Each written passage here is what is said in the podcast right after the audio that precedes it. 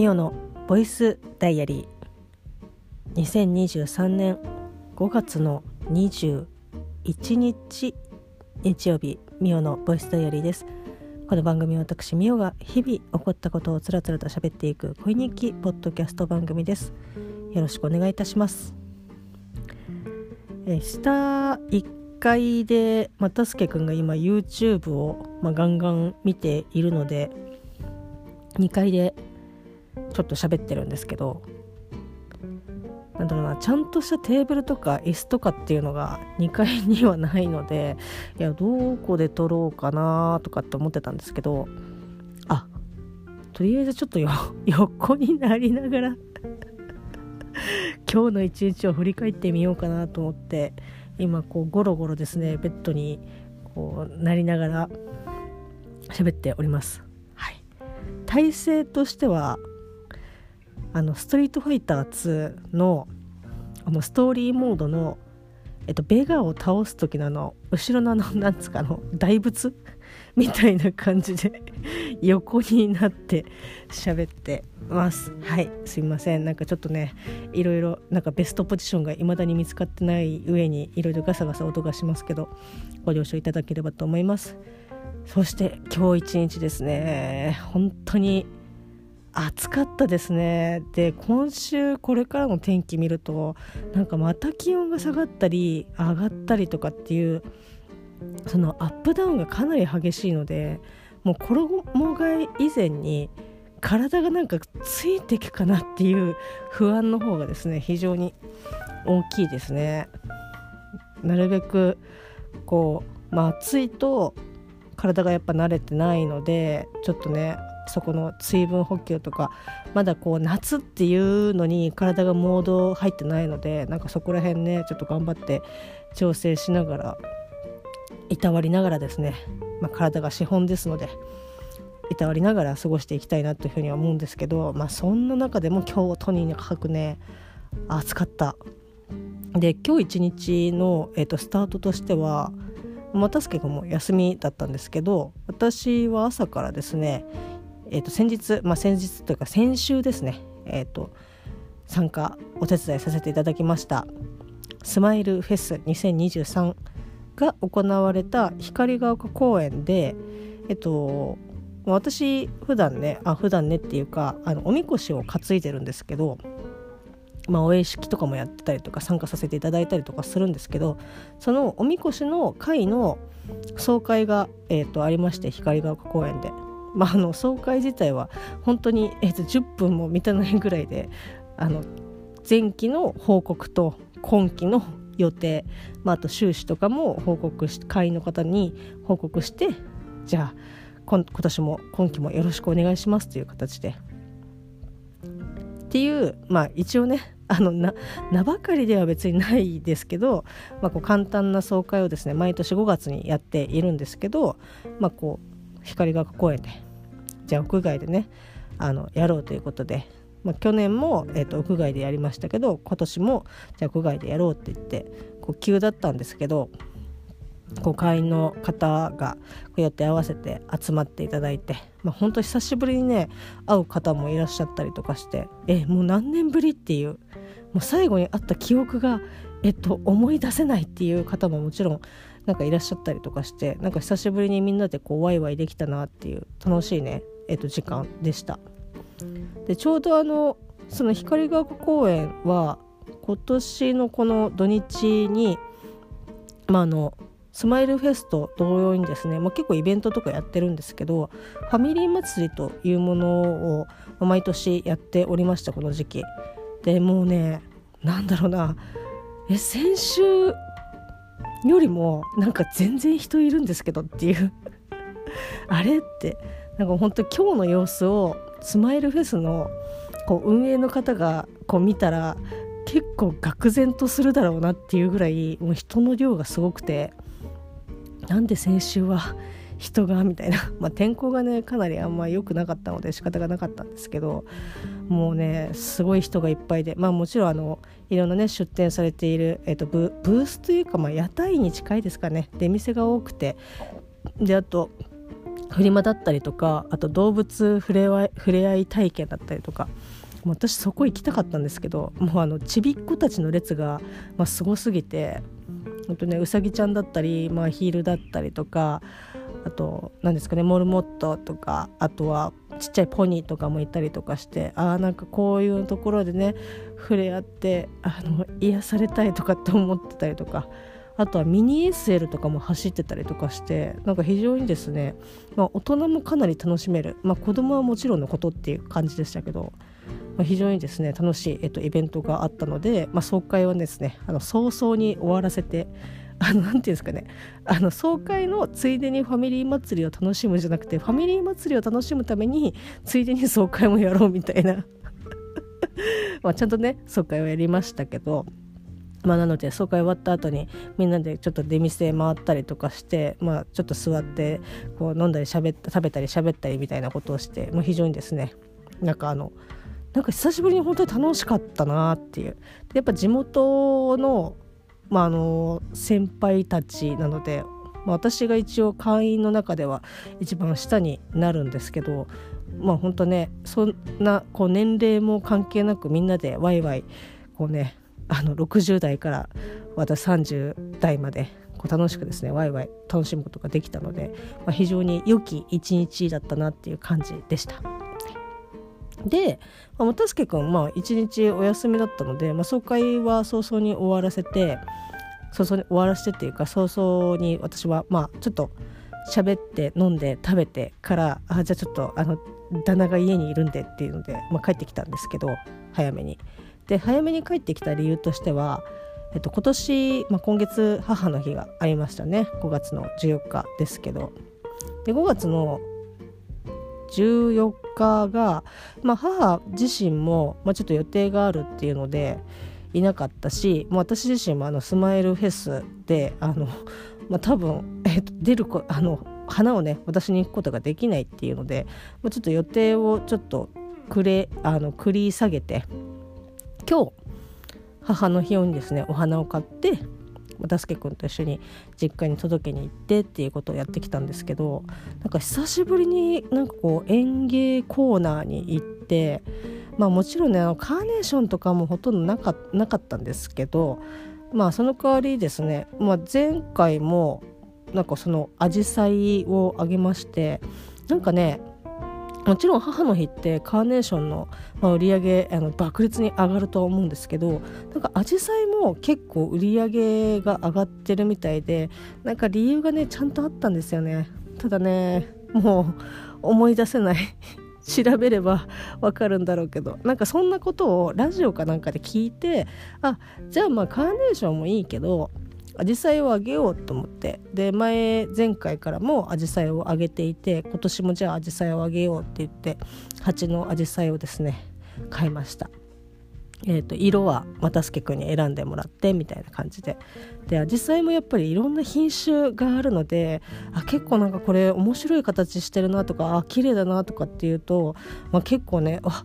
まあそうだよね。このこんな感じだったらこれぐらいの値段するよねっていう、まあ、実際もあれば、まあ、本当に、まあ、ちょっとねあのお手頃なっていうかリーズナブルなこう紫陽花もあったりとかしてもう本当に多岐にわたるですね紫陽花をこう見ながらあこれがいいかなあれがいいかなっていう葉っぱの形だったりとかこう花のねあの玉の大きさだったりとかっていうのでなんか玉の大きさっていうとちょっとなんか一瞬なんかビクってしますけど。でまあこう選んでっていうので。でその後にまあ我々えっとうちの夫婦はまあこう植物をまあこう育てるのが、まあ、結構好きでお互い結構結婚してからそういった植物を育てることがあなんか楽しいみたいなやりがいを感じるっていうあの生命をこうきちんとあのお預かりして あの育てさせていただいているってお世話をさせていただいているっていうですねなんかこう喜びを感じることができましてこう常にずっとなんかこう植物おのおの育ててるんですけど、まあ、久しぶりになんかこうちょっと植物花とかもねこう見たりとかしてだからこれいいねあれいいねとかあとはまああの日本だと夏が越せるかなっていう花もあればまあ、そもそも、えっと、冬がね冬の冬越しが難しいっていう花もあったりとかして結構あこれいいなっていうふうに思ってみてもあ冬越しするのに結構大変そうだねとかっていうだったりとかそういうのいろいろ条件があったりとかしてまあなかなかこう年を越すの難しいかなっていうのもあったりとかしていろいろねなんかこう見てほしいなって買いたいなっていうふうに思う子もいればなんかちょっと難しいなっていう子もいたりとかして本当ねいろいろなんかこう久しぶりにこうやんのやんの言いながら見ることができました。でそんな中ですね今年、えー、今年っていうかあの今回ちょっとですね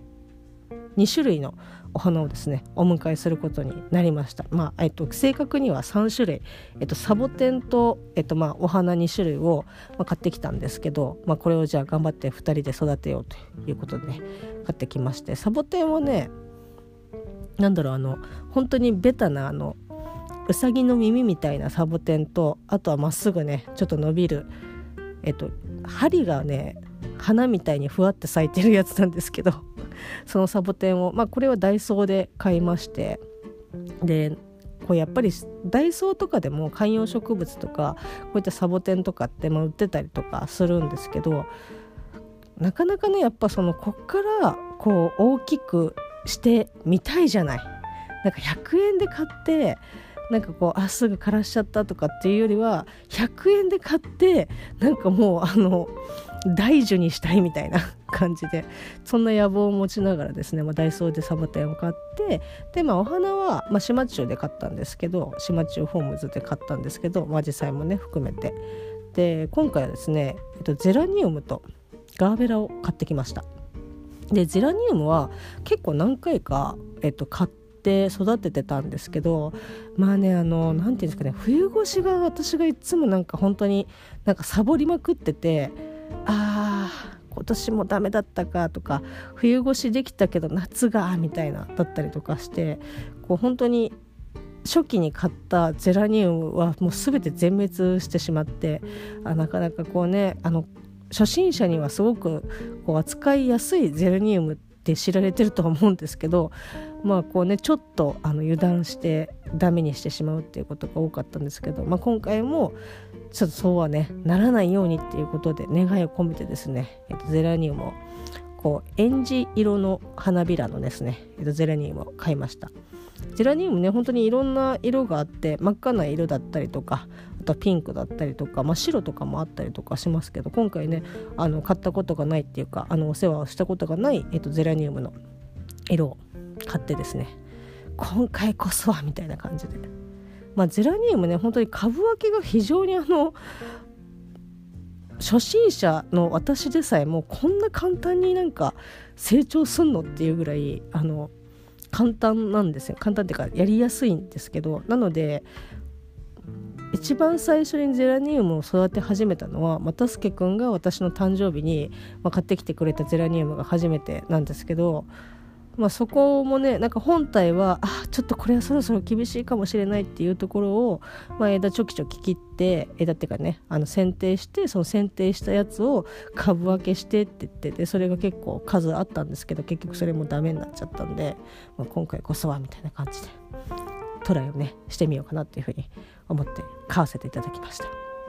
そして、えっと、ガーベラなんですけどなんか私そのそのお花好きでも育てるのはもちろんあの植物葉っぱとかもね育てるの好きなんですけどガーベラが多年草だっていうのを知らなくてなんかねなんとなく一年草のイメージがあったんですよね。なのであガーベラ多年草なんだと思ってなんかできたらなんかそのもちろんねいろんなその一年草で、えーと、鉢とかねお花あの花壇とかにこう植えてあのこの1年だけでこの時期だけだけどっていうので、まあ、毎年こう育てるっていうのももちろん楽しいんですけどなんか私はどっちかっていうともうお迎えしたものをこうできるだけ長きにわたりこうめでたい、えー、と一緒にいたいみたいな感じなので結構買うものに関しては基本多年草なものを多年草のものを買いますね。デルホニウムとかもなんか場所によっては場所によってはっていうか日本ではほとんどま夏の気候がちょっときあのそのお花にとっては厳しいので一年草っていう風に書いてたりとかするところがほとんどみたいなんですけどデルフニウムとかもまあ基本は多年草なので、まあ、飼ってたりとかねしたんですけどなかなかやっぱ夏越し日本で夏越しってね結構きついなとかって思うんですけど。まあ、そういったのもあって、えっと、ガーベラ今回あじゃあ多年草だったらっていうことでですねえっと なんかいろいろ 種類っていうかねお花の色があってもうガーベラの色はね本当に大好き。なんかあのちょっとグラデーションになってるやつだったりとか、まあ、淡いねあのピンクだったりとかっていうのでね本当になんかこの色が本当かわいいきゃわいい感じであの気が付いたらあの4種類、えっと、買っておりました。でねなんかあの黄色と、えー、白の子だったかな。ちょっと黄色の子は覚えてるんですけどなんか2種類だけでちょっと弱り始めてるというか、まあ、ちょっと折れちゃってたりとかあの少しあの塩塩っていう風になってる子がいてで変な話やっぱその綺麗に元気に咲いてる子を、まあ、みんな買ってくわけですよ。当たり前ですけど。でもじゃあその弱ってる子たちっていうのは、まあ、置いといたら多分そのままねあの処分っていう形になっちゃうのでいやここはちょっとね頑張って お世話をして元気にねあの今ちょっとなんか弱々ってなってるけど元気なね姿にねしてみたいじゃないかということで、まあ、ちょっと弱ってる子も含めて4種類買わせていただきました。で帰ってきてからですねまあもちろんあの先に 実家に私の実家に行って、えっと、母に買ったねアジサイを渡して、まあ、4人で写真撮ったりとかして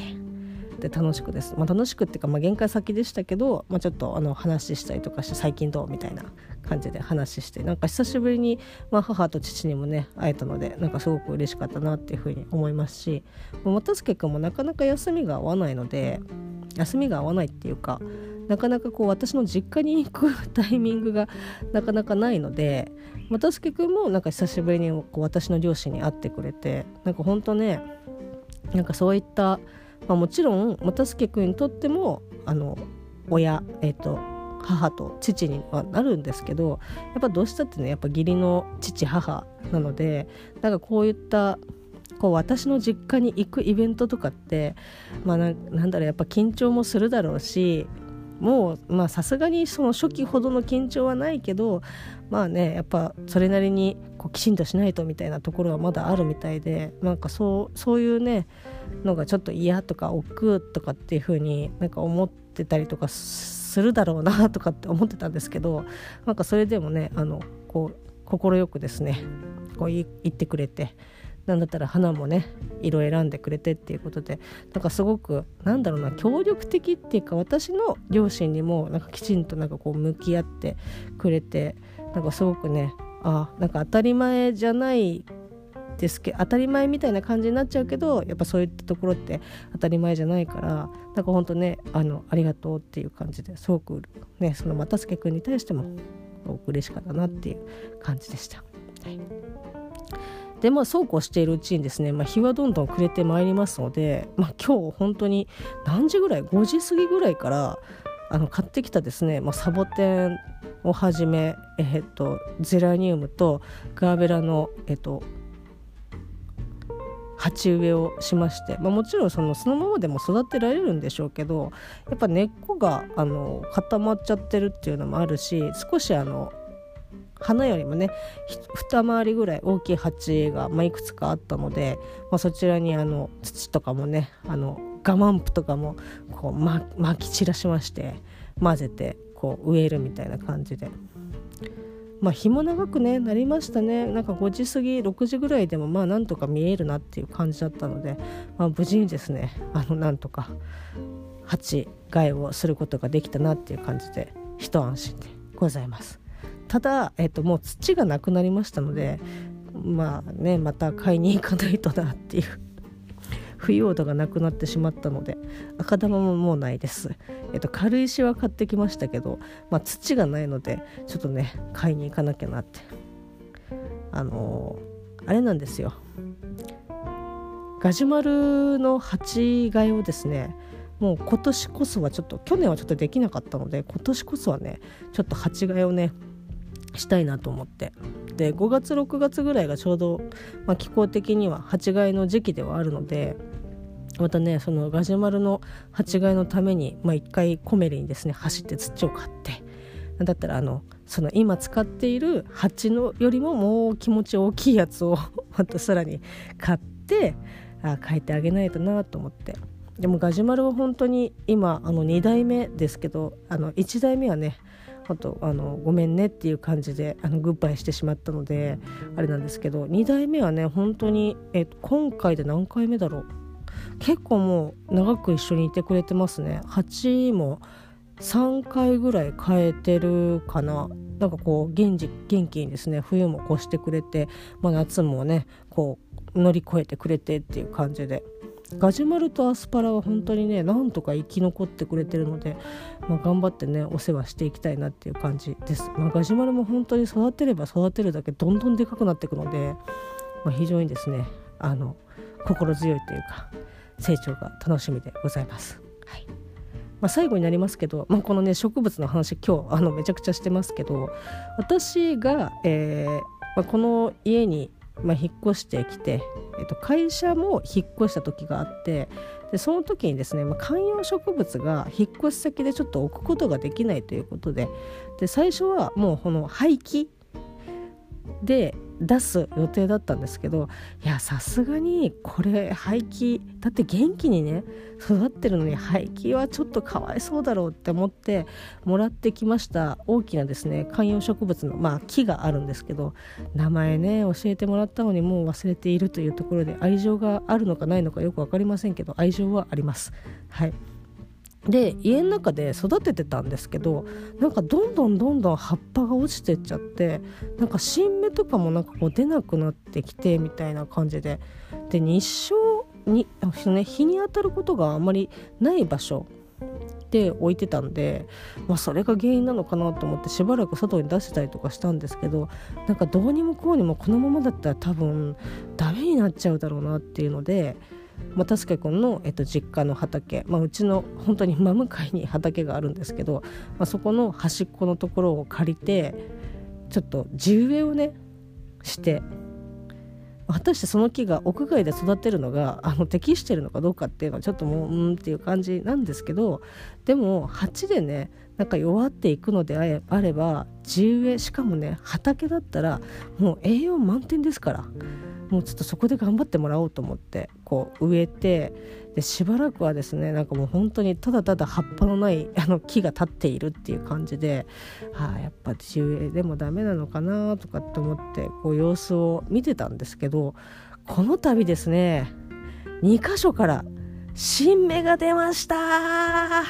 やった